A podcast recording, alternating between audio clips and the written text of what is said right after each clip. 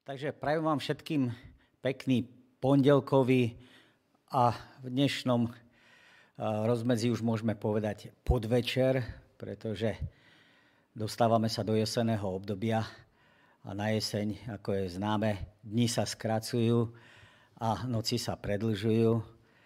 Tak hoci sa ešte tešíme z toho, že zhruba do tej pol siedmej máme ešte vidno, tak čo nevidieť, to pravda už nebude.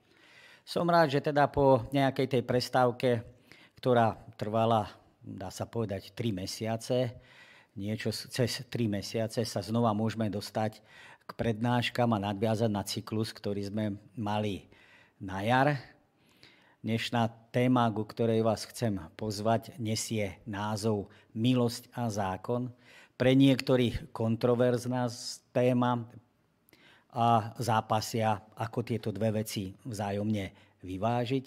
A my sa práve pokúsime o taký vyvážený pohľad, presnejšie povedané, biblický pohľad na to, ako súvisí milosť so zákonom a opačne, ako zákon súvisí s milosťou. Z biblického pohľadu môžeme hovoriť o tom a vieme, že Pán Boh má človeka rád. Má nás rád, záleží mu na nás a prostredníctvom písma svätého nám zjavil svoju vôľu. Dá sa povedať, a všeobecne v kresťanských kruhoch sa považuje, že desatoro je akýmsi zhrnutím Božej vôle. Teda je vyjadrením toho, čo pre človeka platí a čím by sa mal záväzne riadiť. Samozrejme, že môžu to niekedy ľudia vnímať z rôznych uholov pohľadu, ale Pán Boh nám dáva zákon preto, aby sme poznali tie základné pravidlá života a mohli žiť v súlade s ním a mohli byť zároveň šťastní. Na druhej strane si človek akoby uvedomuje to také pnutie, aj, aj tú skutočnosť e, medzi tým, že je hriešník. Má tu na jednej strane ten Boží zákon, na druhej strane som hriešník, som si, uvedomý, som si vedomý toho, že nie som schopný Pána Boha poslúchať, poslúcha teda vyjadrenie jeho Božej vôle. Mm, človek si uvedomuje, že je stratený a napriek tomu Pán Boh nás chce zachrániť, chce nás spasiť. Všetci si uvedomujeme z toho biblického pohľadu, že sami seba mm, spasiť nie sme schopní, to nedokážeme ani nemôžeme. A uvedomujeme si, že k tomuto potrebujeme Božiu milosť. Dá sa povedať, že bez Božej milosti sme úplne stratení. Nie sme schopní zachovávať bez Božej milosti ani Boží zákon, teda Pána Boha poslúchať, a nie sme schopní bez Božej milosti ani konať skutky, ktoré plynú z milosti alebo zo záchrany. Dá sa teda otvoreným spôsobom hovoriť o tom, že od Božej milosti sme úplne celkom závislí. Ale je Boží zákon cestou k spaseniu? Prečo sa človek nemôže obísť bez Božej milosti? Aký je teda vzťah medzi milosťou a medzi zákonom? Niektorí uvažujú a teda si myslia, že spasenie síce dostávame ako dar od Najvyššieho, od Pána Boha, ale na základe svojej viery a poslušnosti, teda skutkov, sme zachránení. Sme spasení teda výlučne vierou alebo na základe viery a skutkov. Pod pojmom teda skutky v tomto prípade, no, alebo za týchto okolností myslíme poslušnosť vo vzťahu k Pánu Bohu, zachovanie Božieho zákona a dobré skutky, ktoré človek môže konať vo vzťahu k spoločnosti a respektíve k ľuďom samotným. Čo teda má byť pre kresťana v živote prioritné a dôležité? Božia milosť alebo Boží zákon? Aký je teda význam milosti? O milosti môžeme uvažovať, že je to nezaslúžený Boží dar. Apoštol Pavel pripomína myšlienku z raja, kedy pán Boh Adamovi a Eve povedal, aby nejedli z toho stromu poznania dobrého a zlého, lebo zomrú. A apoštol Pavel to formuluje, túto myšlienku, lebo odplatou za hriech je smrť, ale darom Božej milosti je väčší život Ježišovi Kristovi, našom pánovi. Áno, ten text už formuluje čosi navyše, čo v raji ešte Adamovi a Eve nezaznelo. Tam zaznela na začiatku len tá myšlienka o tom, že odplata za hriech je smrť, teda keď spáchajú, prídu vo väčší život. Ale vďaka Bohu, že Pán Boh nezostal len pri spravodlivosti, pri naplnení zákona, ale našiel cestu, našiel spôsob, ako človeka zachrániť. A teda Apoštol Pavel to už vyzdvihuje a pripomína, že tá cesta, tá pravda, aj ten život, tá jediná cesta, cez ktorú je človek zachránený a spasený, je Ježišovi Kristovi. Milosť je teda prejav nezaslúženej, dá sa povedať nezišnej Božej lásky, ktorá je ponúknutá človeku a dávaná je zadarmo, bez podmienky, nesebeckým spôsobom. Veď ste spasení z milosti, skrze vieru. Nie je to z vás, je to dar Boží. Nie zo skutkov, aby sa nikto nevystatoval. Apoštol Pavel, list Efeským. Milosť teda je Božia priazeň, ktorá je venovaná tomu, kto nejakým spôsobom prestúpil Boží zákon. Nie preto, tá milosť teda mu nie je dávaná preto, aby znova prestupoval tento zákon ďalej, ale aby z ďačnosti za toto nezaslúžené obdarovanie žil v súlade s týmto zákonom. Žiaden prezident, ktorý dáva milosť, neočakáva, že človek, človeku, ktorý dáva, ktorému dá milosť, že vyjde vonku a bude porušovať zákony štátu, zákony, ktoré, ktorými sa riadi spoločnosť. Tak je to podobne vo vzťahu s Pánom Bohom. Milosť, ktorá je daná, ako sme povedali, nesebecky, nezaslúžene, áno, očakáva, že keď je človek očistený, tak bude sú, žiť v súlade s vyjadrením Božej vôle. Tí, ktorí teda tento neobvyklý a mimoriadný dar vedia oceniť a vážiť si ho, sú šťastní, lebo prijali to najvzácnejšie, čo život dáva. Poznali to, aký Pán Boh je, poznali Boží charakter, ktorých veľkoryso, trpezlivo, dôsledne a nežne miluje. Pretože písmo svete zjavuje a ukazuje, že Pán Boh má každého človeka rád. Bože slovo zjavuje a odhaluje, že hľadá každého človeka bez rozdielu volá ich sebe, nezáleží mu na farbe pleti, pohlaví, veku, národnosti, štátnom občianstve. Nezaoberá sa sociálnou príslušnosťou, minulosťou, schopnosťou, intelektuálnou kapacitou, výkonom ani náboženským vyznaním. Úžasné na Pánu Bohu je, že má každého rád taký, aký je. Apoštol Pavel v liste Týtovi tvrdí, alebo píše, že Božia milosť je spásonosná všetkým ľuďom a vychováva nás, aby sme sa odriekli bezbožnosti a svetských žiadostí, aby sme v tomto veku žili spravodlivo a pobožne, očakávajúc blahoslavené splnenie nádeje a zjavenie slávy veľkého Boha a nášho Spasiteľa Ježiša Krista. Poslušnosť a dobré skutky treba chápať že sú vždy ovocím správneho vzťahu k Pánu Bohu alebo ku Kristovi. Ak sme spasení skrze vieru a nie zo skutkov podľa zákona, a to je teda mm, holá pravda, holý fakt, že sme spasení z milosti skrze vieru a nie zo skutkov, že spasenie je teda Božím darom, ktoré príjmame, ktorý príjmame vierou v Ježiša Krista. Väčší život sa teda nedá zaslúžiť nejakým správaním, nejakým výkonom.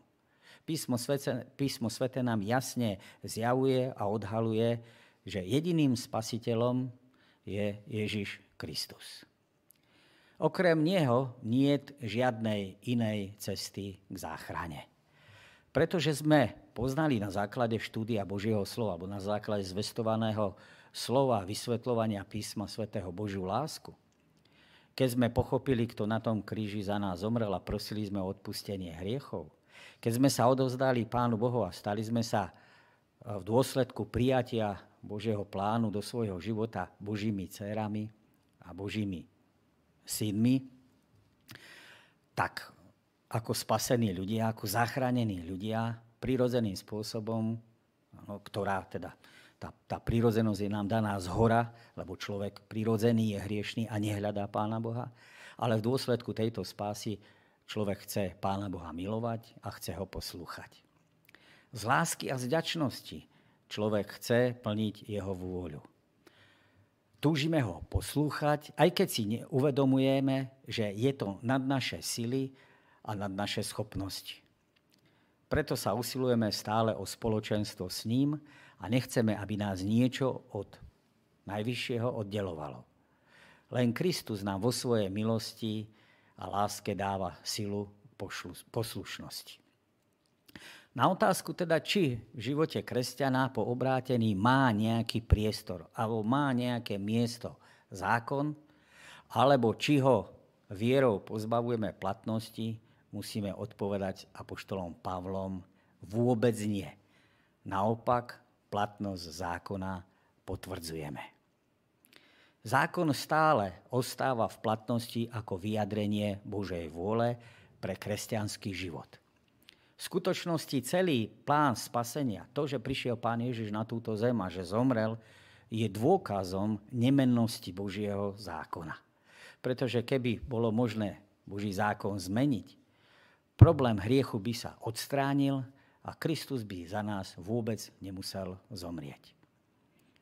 Matúš zaznamenáva Kristové slova v 5. kapitole. Nemyslíte si, že som prišiel zrušiť zákon alebo prorokov. Neprišiel som zrušiť, ale naplním. Veru, veru vám hovorím, dokiaľ sa nebo a zem nepominú, nepominie sa ani jediné písmenko, ani čiaročka zo zákona, kým sa toto všetko nestane. A poštol Pavel nám ešte pripomenie, že obriezka nie je nič. Ani obriezka nie je nič ale zachovávať prikázania Božie je všetko. Spasenie nemení zákon, ale náš postoj k nemu, pretože sme oslobodení od odsúdenia zákonom.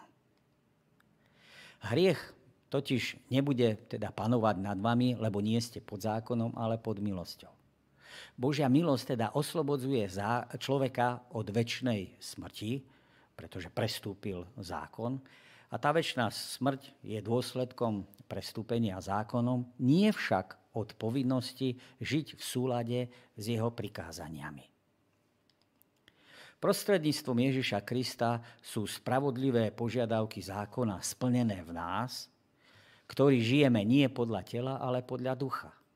Milosť vedie hriešnika k tomu, aby si zákon vážil, aby Boha poslúchal a aby žil novým životom. Spasenie teda človeka nevedie akejsi lacnej milosti, ale k tomu, aby prijal Ježiša Krista ako pána a poslúchal jeho vôľu.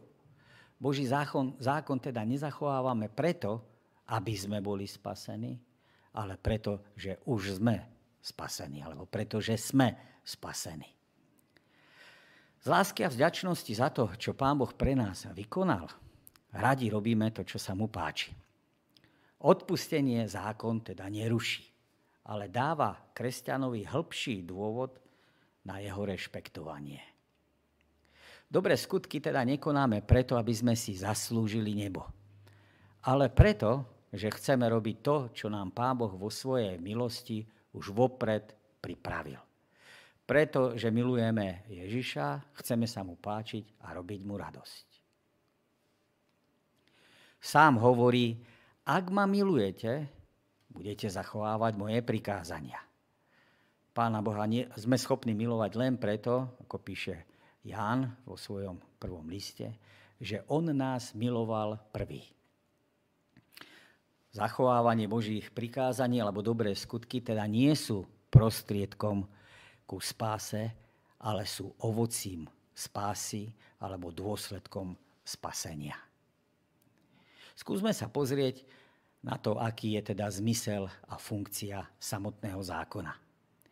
Častokrát sa v mysli človeka vybaví, keď počuje slovo zákon, tak sa vybaví nejaký vstýčený ukazovák nejakého predstaviteľa moci, policajta, súdnictva alebo pedagóga, Predstavíme si niečo prísne a tvrdé a zákon považujeme za niečo, čo človeka obmedzuje, zväzuje a dokonca človeka oberá o slobodu. Tento pojem v nás teda vyvoláva negatívne predstavy a emócie. Ale písmo svete alebo biblickí písatelia nerozmýšľali o Božom zákone, Božích pravidlách, o Božích nariadeniach optikou, ako som pred chvíľou povedal. Pozerajú sa na Boží zákon úplne inak. A tak pri štúdiu Božieho slova človek môže zistiť, že o Božom zákone, o Božích pravidlách dokázali spievať, dokázali skladať básne a dokonca dňom i nocou o Božom zákone premýšľať. O, ako milujem tvoj zákon. Celý deň o ňom premýšľam. Svojimi príkazmi robíš ma múdrejším. Chcem plniť zákon tvoj na väčšie veky. Ustavične chodiť slobodne, veď hľadám tvoje rozkazy. Budem sa kochať v tvojich príkazoch, ktoré som si zamiloval. Tu krásnym spôsobom vidíme, že ten písateľ, áno, žalmista, vyzdvihuje Boží zákon, že má radosť z toho, že môže hľadať a môže vidieť Pána Boha ako pôvodcu tohto zákona, ako toho, ktorý chce človeku dobre. A chodiť v Božom zákone z milosti Božej je pre človeka najväčšie blaho, ktoré môže dosiahnuť. A žalmista to aj potom pripomenie a hovorí o tom, že, ho to človeka, že to človeka robí múdrejším, ale aj životaschopnejším. Lepšie rozumie mnohým veciam, mnohým súvislostiam a žije oveľa šťastnejším životom, ako keď bol priestupník Božieho zákona. V prvom žalme, ktorý začína blahoslavený muž, ktorý, a tam potom je vymenované, čo nerobí, ale v zákone Božom má záľubu. O jeho zákone rozíma dňom i nocou.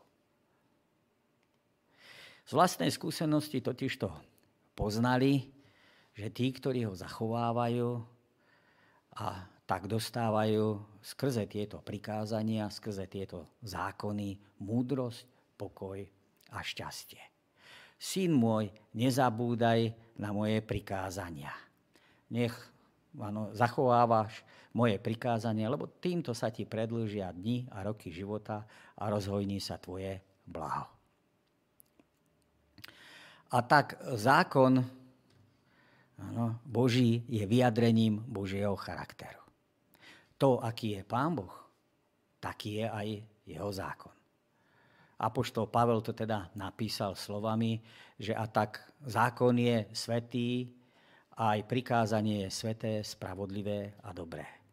Ak je pôvodca zákona svetý, dobrý a spravodlivý, tak aj vyjadrenia alebo prikázania nesú túto pečať, nesú tento obraz.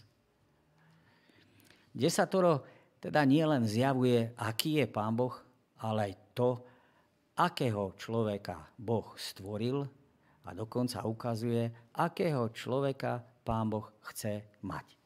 Je to teda vizitka a ukážka toho, že keď človek sa riadí týmito zákonitosťami, alebo presnejšie povedané zákonmi, tak celá spoločnosť, všetci okolo mňa, od rodiny, cez ľudí, cez vedúcich pracovníkov, cez kohokoľvek, ten, kto sa so mňou stretáva, ten, kto sa na mňa pozerá, vidí ten obraz človeka, ktorý je, dá sa povedať, znovu stvorený na Boží obraz, lebo tento človek je spasený z milosti, ale z lásky k Pánu Bohu dodržiava Boží zákon. Akú funkciu má Boží zákon? V písme svetom sa teda stratávame e, s Božím zákonom ako so zrkadlom.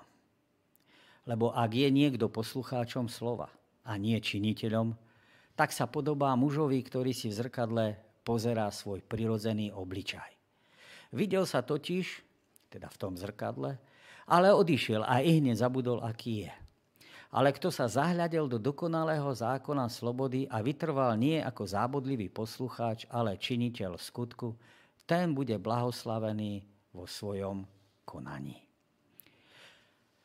Apoštol Pavel hovorí, že zo zákona je možné poznať hriech. Že zákon teda umožňuje poznanie hriechu, pretože zo skutkov zákona nikto nebude ospravedlnený pred ním, teda pred Bohom, ani jeden človek lebo zo zákona je v zátvorke len poznanie hriechu. Áno, zákon, a to si povieme, nás nemôže očistiť. Zákon je teda zrkadlo, ktorý ukazuje na to, že keď prídem špinavý zo záhrady, tak mi ukáže, ako veľmi som špinavý. A tiež mi ukáže, kde konkrétne som špinavý. Ale neposkytne mi ten čistiaci prostriedok k tomu, aby ma očistil. Len mi poukáže, že je tu potreba toho čistiaceho prostriedku, materiálu, ktorý má očistiť. Ale samotné zrkadlo to schopné nie je spraviť. A presne to isté je s Božím zákonom. V Božom zákone sa poznávame, v čom sme hrešili, kde sme zhrešili, kde sme prestúpili zákon. Áno, ale samotný Boží zákon nemá k tomu prostriedky, aby nás očistil. Naopak, niekam nás smeruje, niekam, niekam nás cieli, na niekoho, ku niekomu nám, nás uh, posiela ten, ktorý má tieto prostriedky. Zákon je teda normou spravodlivosti a dá sa hovoriť o tom, že je meradlom toho, čo je správne.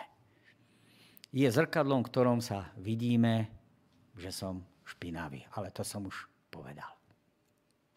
Zrkadlo teda tu nie je na to, aby som sa do neho pozeral, ako tomu bolo v prípade kráľovne z rozprávky o snehulienky a pýtal sa, zrkadielko, zrkadielko, povedz mi, kto je najkrajší na svete. Niektorí dodávajú, že odstup nevidím, ale Boží zákon tu neslúži na to, aby som sa pomocou tohto zákona porovnával s druhými, ukazoval na ich nedostatky, lichotil si, aký som dobrý. Boží zákon v prvom rade mi má pomôcť odhaliť skutočnosť, že som hriešnik. Myslím, že Calvin vo svojej inštitúcii hovoril uh, takú myšlienku, že ten Boží zákon dokonca požaduje áno, odo mňa tú Kristovú spravodlivosť, ktorú ako hriešnik nemám ktorú Adam s Evou v raji vlastnili, tú Božiu spravodlivosť, ten Boží charakter, ale pádom do hriechu tento charakter, túto spravodlivosť stratili a ten Boží zákon to odo mňa požaduje, pretože ak chcem vojsť do Božieho kráľovstva, tak túto spravodlivosť, tento Boží charakter musím mať. A keďže ja ho nemám, keďže som priestupník, tak Boží zákon ukazuje slovami Apoštola Pavla, áno, musíš zomrieť. Odplata za hriech je smrť. Áno, v Kristovi je nám ponúknutý ten prací prostriedok, ten očistný materiál. Jeho krv nás očistuje a stavia nás pred Boží zákon, ako keby sme nikdy nezhrešili. A tak, keď Kristus stojí s nami pred Božím zákonom, tak Pán Boh nás, Otec nás vidí, ako keby sme nikdy nezrešili, lebo vidí Krista. Tá Kristova spravodlivosť, tá Kristova krv ma očistila a Kristus vidí vo mne svojho syna. Tú pripočítanú tzv. spravodlivosť. Boží zákon teda má za úlohu odhaliť skutočnosť, že som hriešnik a to je jedna z jeho hlavných alebo základných funkcií. Ďalšia funkcia Božieho zákona v písme svetom je, že slúži ako zábradlie, ako ochrana. Hovorte a konajte ako tí, ktorí majú byť súdení podľa zákona slobody. Všimnite si, že Božie slovo označuje desatoro ako zákon slobody. Áno, je to vtedy, keď človek je očistený, keď je človek omilosnený a žije v intenciách, no, v tých pravidlách Božieho zákona a neprestupuje ho, tak vtedy je skutočne slobodný. Slobodný je aj od toho, ano, že nie, nepokúša sa človek spasiť sám seba poslušnosťou Božieho zákona. Na tomto pohorelo už veľa ľudí, ktorí sa pokúšali a videli tú nádheru Božieho zákona a pokúsili sa Boží zákon dodržať vo vlastnej sile. Povedali si, tak ja podľa tohto konať budem. Neprešlo veľa času a človek zistil, že je to nad jeho sily. Preto si človek musí uvedomiť, že ak chce chodiť v Božom zákone, ak chce konať podľa Božej vôle, aj k tomu, nielen k očisteniu, áno, nielen k omilostneniu, ale aj k poslušnosti potrebuje Božiu milosť. Boží zákon nám teda vymedzuje priestor odkiaľ pokiaľ. Vymedzuje priestor, ktorom sa môžem teda bezpečným spôsobom pohybovať a v ktorom je mi dobre. Dá sa povedať, že predstavme si samého seba niekde na vysokom vrchu, na, kde sú strmé prepadliska, alebo kde je pod nami priepasť, ale keď je človek chránený tým zábradlím, tak to zábradlie, tie laná alebo tých 10 ohniviek, ktoré sú okolo nás, nám zabraňujú padnúť dole. Skúste porušiť jedno ohnívko, zlomiť jedno a reťaz prestane byť funkčná. Je teda desatoro, áno, je akýmsi plotom, na ktorom je napísané prestupovať tento priestor, alebo zájsť za hranice tohto priestoru je životu nebezpečné. A tu je ilustrácia toho, že keď na to nebudem dbať, a keď to zábradlie preleziem, keď sa slobodne rozhodnem porušiť ten Boží zákon, dostanem sa do problémov, pretože prestupujem normy života, zákony života, tak ako tomu bolo v raji, kedy pán Boh povedal, nejedzte z toho stromu, ani áno, lebo zomriete. Človek sa rozhodol prestúpiť tieto pravidlá, rozhodol sa tento príkaz prestúpiť, okúsil následky ktoré k tomu patria. Bože zákony, pokiaľ je človek v tých intenciách týchto zákonov, zaručujú skutočne vnútornú slobodu. Chránia nás pred tým, aby sme neboli zotročení hriechom. Preto je Boží zákon zákonom slobody a nie zákonom obmedzovania. Písmo svete nám ukazuje ešte ďalšiu funkciu Božieho zákona. A zákon nám slúži ako ukazovateľ. Boží zákon je teda ukazovateľ, ktorý nám ukazuje cestu ku Kristovi. Apoštol Pavel hovorí, že zákon je vychovávateľ, ktorý nás vedie ku Kristovi. Apoštol Pavel nadvezuje na známy obraz, ktorý bol známy zo starovekého eh, Grécka alebo zo starovekého sveta predtým, kedy otrok, ktorý sa nazýval pedagóg, mal za úlohu ísť po deti svojho pána, zobrať ich a odviesť ich učiteľovi. A tak Boží zákon je podobný, podobne nazvaný, že je pedagógom. To znamená, v Božích rukách sa stáva nástrojom k tomu, aby som bol privedený ku Kristovi.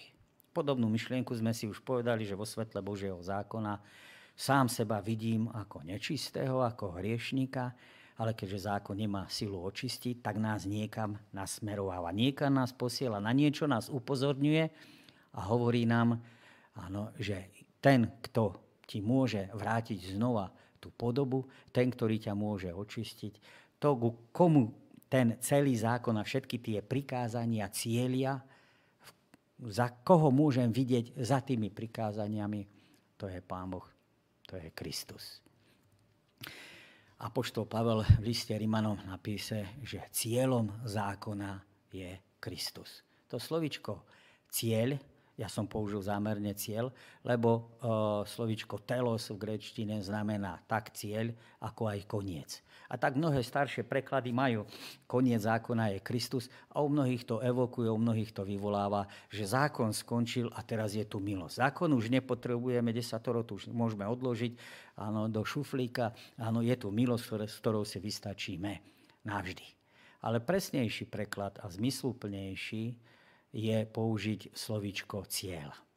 Ak tam dáme, že cieľom zákona je Kristus, tak to ukazuje na ten zámer, s ktorým je ten zákon daný. Neruší funkciu zákona, neodkladá ho nábok, ale ukazuje, že zo zákona, keď sa človek správnym, správnou optikou, správnym pohľadom pozerá na ten zákon, tak ten zákon cieli človeka na Krista a poukazuje mu na toho, ktorého, koho vo svojom živote človek v skutočnosti potrebuje. Či k očisteniu, teda ku spáse, ale aj k poslušnosti. Hej. Bez Pána Boha sa nepohneme ani v jednej, ani druhej oblasti. Watchmany, keď sa uh, ho pýtali, um, alebo niekto sa ho pýtal, vyjadril vo svojej knihe, uh, ako by zhrnul uh, v kocke kresťanstvo, tak on to vyjadril takými dvoma vetami. Krist, obidve vety znejú z kríža, tá prvá znie. Ja som za teba zomrel, to je očistenie alebo ospravedlnenie zviery a ja chcem v tebe žiť. To je posvetenie. A jednu záležitosť, aj druhú záležitosť koná Pán Boh. Od jednej, usilo, od, od jednej činnosti aj od druhej je človek oslobodený. Sám človek nemôže spasiť a človek sám seba nie je schopný vybaviť silou a mocou poslušnosti Božiemu zákonu.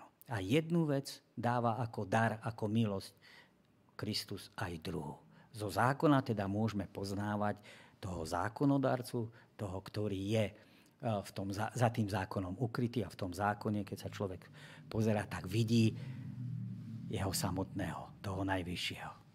Zákon mi teda najprv ukázal, aký som špinavý a potom ma vedie ku Kristovi, ktorý ma môže očistiť a dať mi silu na jeho plnenie. Boží zákon nie je nejakým strohým príkazom, pretože Boží zákon je tiež daný ako zasľúbenie.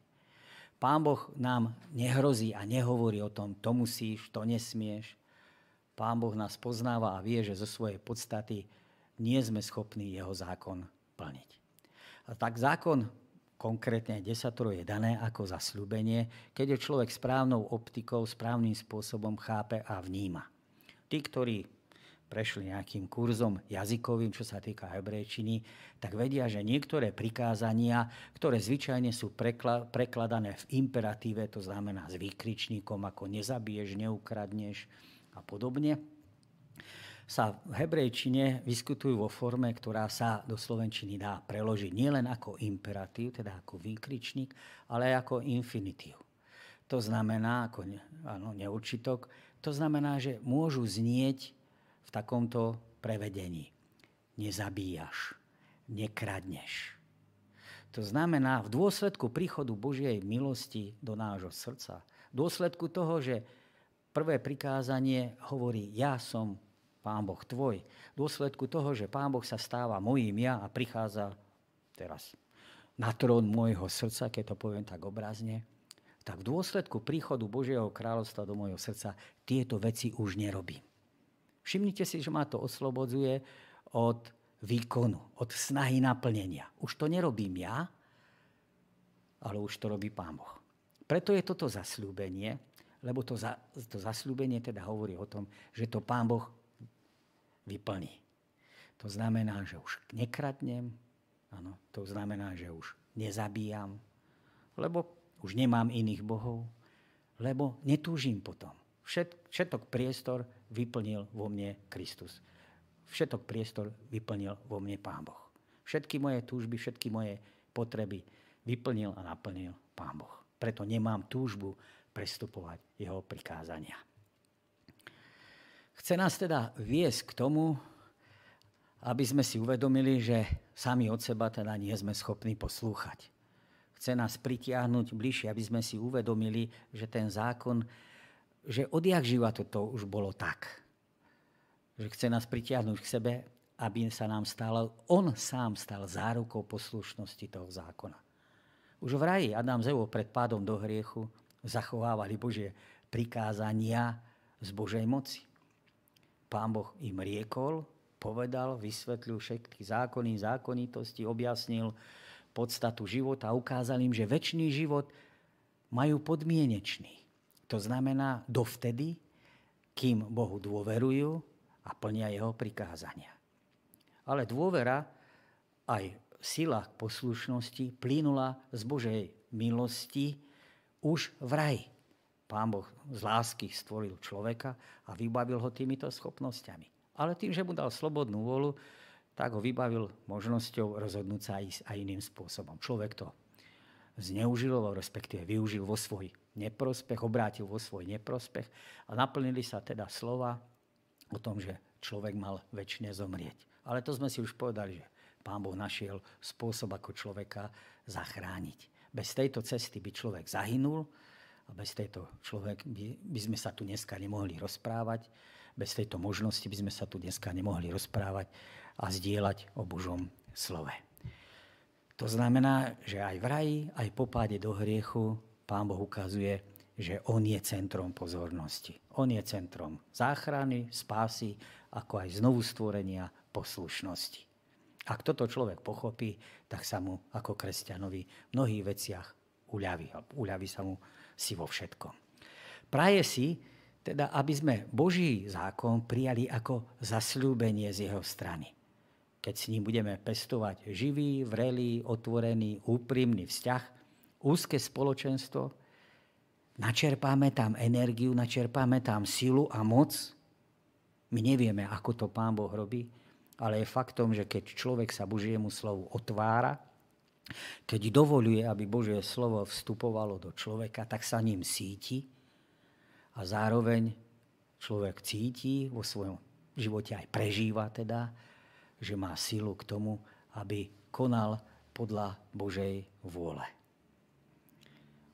Pán Boh neodhaluje mechanizmus, ako sa to deje, ale dôsledky toho, že sa to deje, môže človek prežívať. Dôležitá poznámka je, že Kristus je jediná cesta k spáse. Alebo jediná cesta spásy. Zákon to, čo nedokáže urobiť v tej otázke spasenia, ale to sme si už aj povedali, nedokáže človeka spasiť.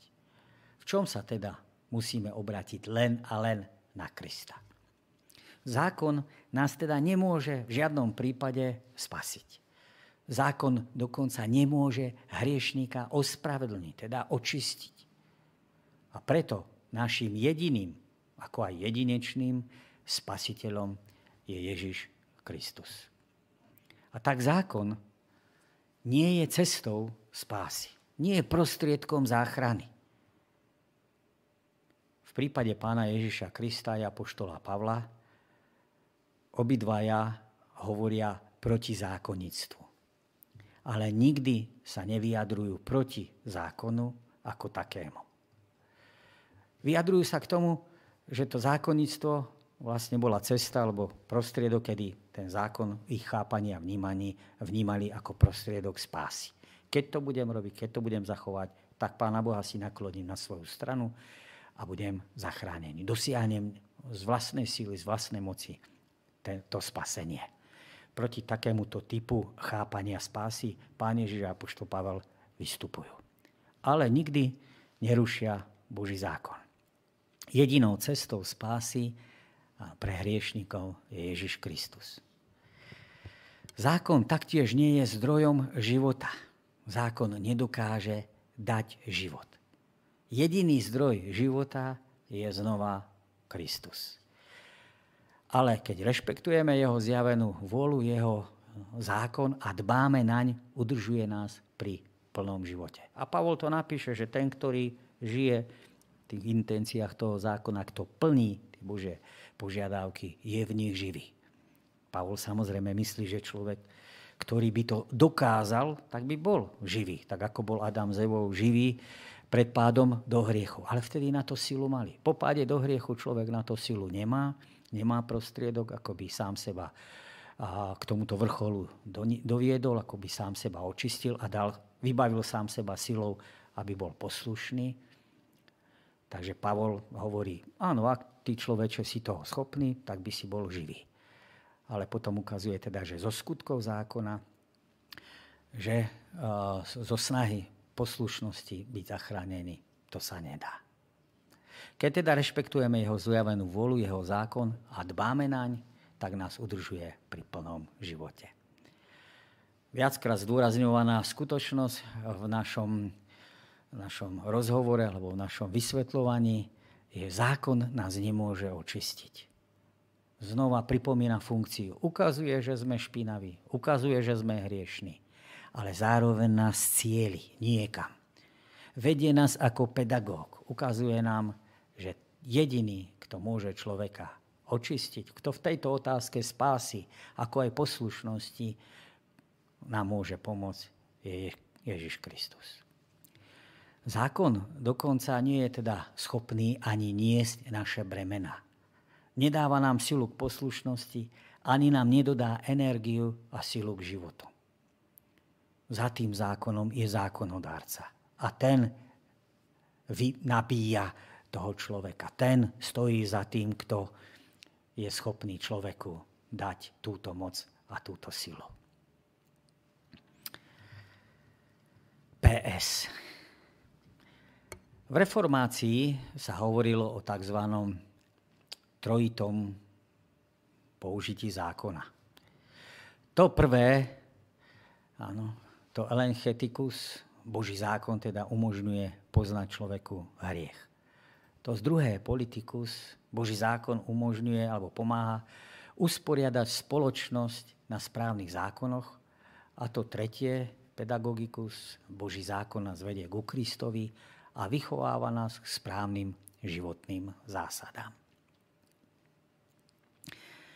Aj znovu zrodený človek, ktorý je vedený Božím duchom a nežije pod zákonom, to znamená, nechce byť spasený z poslušnosti zákonu, ale žije pod milosťou a uvedomuje si, že jediná milosť ho môže zachrániť, potrebuje k svojmu životu Boží zákon. Potrebuje poznať pravidla, podľa ktorých v tomto živote sa potrebuje riadiť. Boží zákon je založený na dvoch základných prikázaniach, milovať Boha a milovať bližného.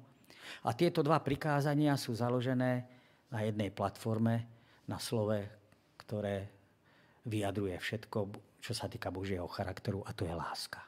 A platí to teda aj opačne. Keď sa spýtame, čo znamená láska, čo z toho plinie, povinnosť vo vzťahu k Pánu Bohu, milovať budeš Boha a milovať svojho blížneho. A keď sa poviem, a čo znamená milovať blížneho, tak Apoštol Pavel v liste Rimanu pekne vysvetlí a povie, a ak je ešte nejaké iné prikázanie zhrnuté v tomto budeš milovať a predtým vymenuje nezabiješ, neukradneš a tak ďalej. Tak všetky prikázania, ktoré sa ocitli na tej druhej doske zákona, niekedy okolo roku 58 až 59 Apoštol Pavel napíše list do Ríma, kde ukáže áno, platnosť druhej dosky zákona. Apoštol Pavel jasným spôsobom potvrdí platnosť a funkciu zákona. A dá sa povedať medzi riadkami, že keď platí prvá doska zákona, pardon, druhá doska zákona, tak medzi riadkami človek tam môže vyčítať, že automaticky platí aj tá prvá. Aj keď tam vypísaná nie, ale Pavol sa Pavol rieši otázku vzťahu blížneho k blížnemu. Pre veriaceho človeka, pre očisteného, teda zákon nie je cestou spásy ale potrebuje zákon k tomu. Desatorok potrebujeme k tomu, aby bol človek korigovaný, usmerňovaný. Pretože aj keď je na jednej strane ospravedlnený, to znamená v Božích očiach je svetý, stále má hriešnú prírodzenosť, stále žije v hriešnom svete, stále sa v ňom prebúdza Áno, túžba konať aj zlé veci, hriešná prírodzenosť. Hriech zvádza rozmanitým spôsobom, zvonka, znútra, cez osoby, cez toho zlého. A problém hriechu sa nevyrieši tým, že človek uverí. Problém hriechu definitívne bude ukončený až druhým príchodom Ježiša Krista, až záverečnými udalosťami. Dovtedy vlastníme hriešnú prirodzenosť a dovtedy máme možnosť sa postaviť proti Pánu Bohu, zbúriť sa. V našom živote teda nejde v prvom rade o zákon. Nie sme centrovaní na poslušnosť, na zákon, ale sme centrovaní na toho, koho nám ten zákon predstavuje. Na koho nás ten zákon cieli. Teda ide o Krista. Ide o to, aby sme poslúchali Krista, pretože On je zákonodárca. A keď poslúchame Krista, poslúchame zároveň Jeho prikázania v dôsledku teda Božej lásky, v dôsledku vyjadrenia toho, že sme uverili v toho, že sme boli očistení, že sme boli omilestení, chceme zachovávať Boží zákon. Chceme sa riadiť pravidlami, ktoré zaručujú pre túto spoločnosť mier, pokoj a bezpečie. Medzi Kristom a zákonom nie je žiaden rozpor. Pretože pôvodcom zákona, ten, kto to napísal vlastným prstom, je sám Pán Boh. Teda Kristus sa na tom podiela. Ten, kto poslúcha Krista, rešpektuje jeho zákon. A ako sme už spomenuli, podľa Novej zmluvy existuje napätie medzi vierou a zákonníctvom. To áno. Ale nikdy nie medzi Kristom, vierou a milosťou na jednej strane a zákonom na strane druhej. Tieto veci sa prirodzene doplňajú. Sú to dve spojené nádoby. Omilostený teda človek, ktorý je prepustený na slobodu, ano, nie je tam prepustený preto, aby znova vedome porušoval Boží zákon. Ale aby si vážil každú novú príležitosť, alebo vážil si tú novú príležitosť milosti, ktorú dostal a žil čestným a zodpovedným spôsobom. Tak podobne je to aj v prípade kresťana. Ak dostáva človek Božiu milosť, ak je očistený, omilostený, hriešnik, ktorý bol vyslobodený z väzenia hriechu, tak sa nechce vedome vrácať do tohto väzenia, ale žije z milosti Božej v intenciách Božieho zákona. Písmo svete hovorí o tom, že Pán Boh stvoril ľudí so slobodnou vôľou. A tak nechce, aby sme ho poslúchali nejakým slepým spôsobom. Ale na základe vlastného slobodného rozhodnutia, na základe rozumového rozhodnutia. To znamená, aby človek tie veci chápal, prečo chcem Pánu Bohu slúžiť, prečo ho chce milovať, aký mám k tomu dôvod. A taktiež tá poslušnosť musí mať tieto dôvody. Žili teda v, súlade s duchom zákona, to znamená, boli poslušní Božiemu zákonu. Pretože duch neruší literu zákona, ale vzájomne sa doplňa. Ukazuje na zmysel, na princíp a na zámer. Pán Boh teda nechce, aby sme ho poslúchali slepo a odpovedne, ale to sme si už povedali. A písmo svete nás vedie k tejto zodpovednosti. Aby sme objavovali ten Boží zámer. Aby sme videli, že Bože zákony tu nie sú na to, aby nás obmedzovali. Ale naopak, ako spoločnosť, keby sa rozhodla poslúchať desatoro, tak by to vyzeralo v tomto štáte, ako aj v celom svete, úplne inak. Milí poslucháči, ďakujem vám za pozornosť, aj milí diváci internetoví teda. Ďakujem vám za pozornosť. Som rád, že sme mohli o týchto veciach znova diskutovať, znova sa zahlbiť do Božieho slova, ukázať si na vyváženosť viery, vyváženosť biblického pohľadu medzi milosťou a zákonom. Vážim si to, že ste si zapli svoje prístroje, svoje počítače alebo iné prístroje, pomocou ktorého ste sledovali túto prednášku. Prajem vám, aby Božie slovo sa stalo súčasťou vášho každodenného života a aby aj obsah tejto prednášky vám prenikol do vašej áno, DNA, aby sa stal vašou súčasťou, aby sme boli spasení z milosti a z radosti sme zachovávali Boží zákon. Dovidenia a do počutia na budúce pri ďalšej lekcii. Teším sa.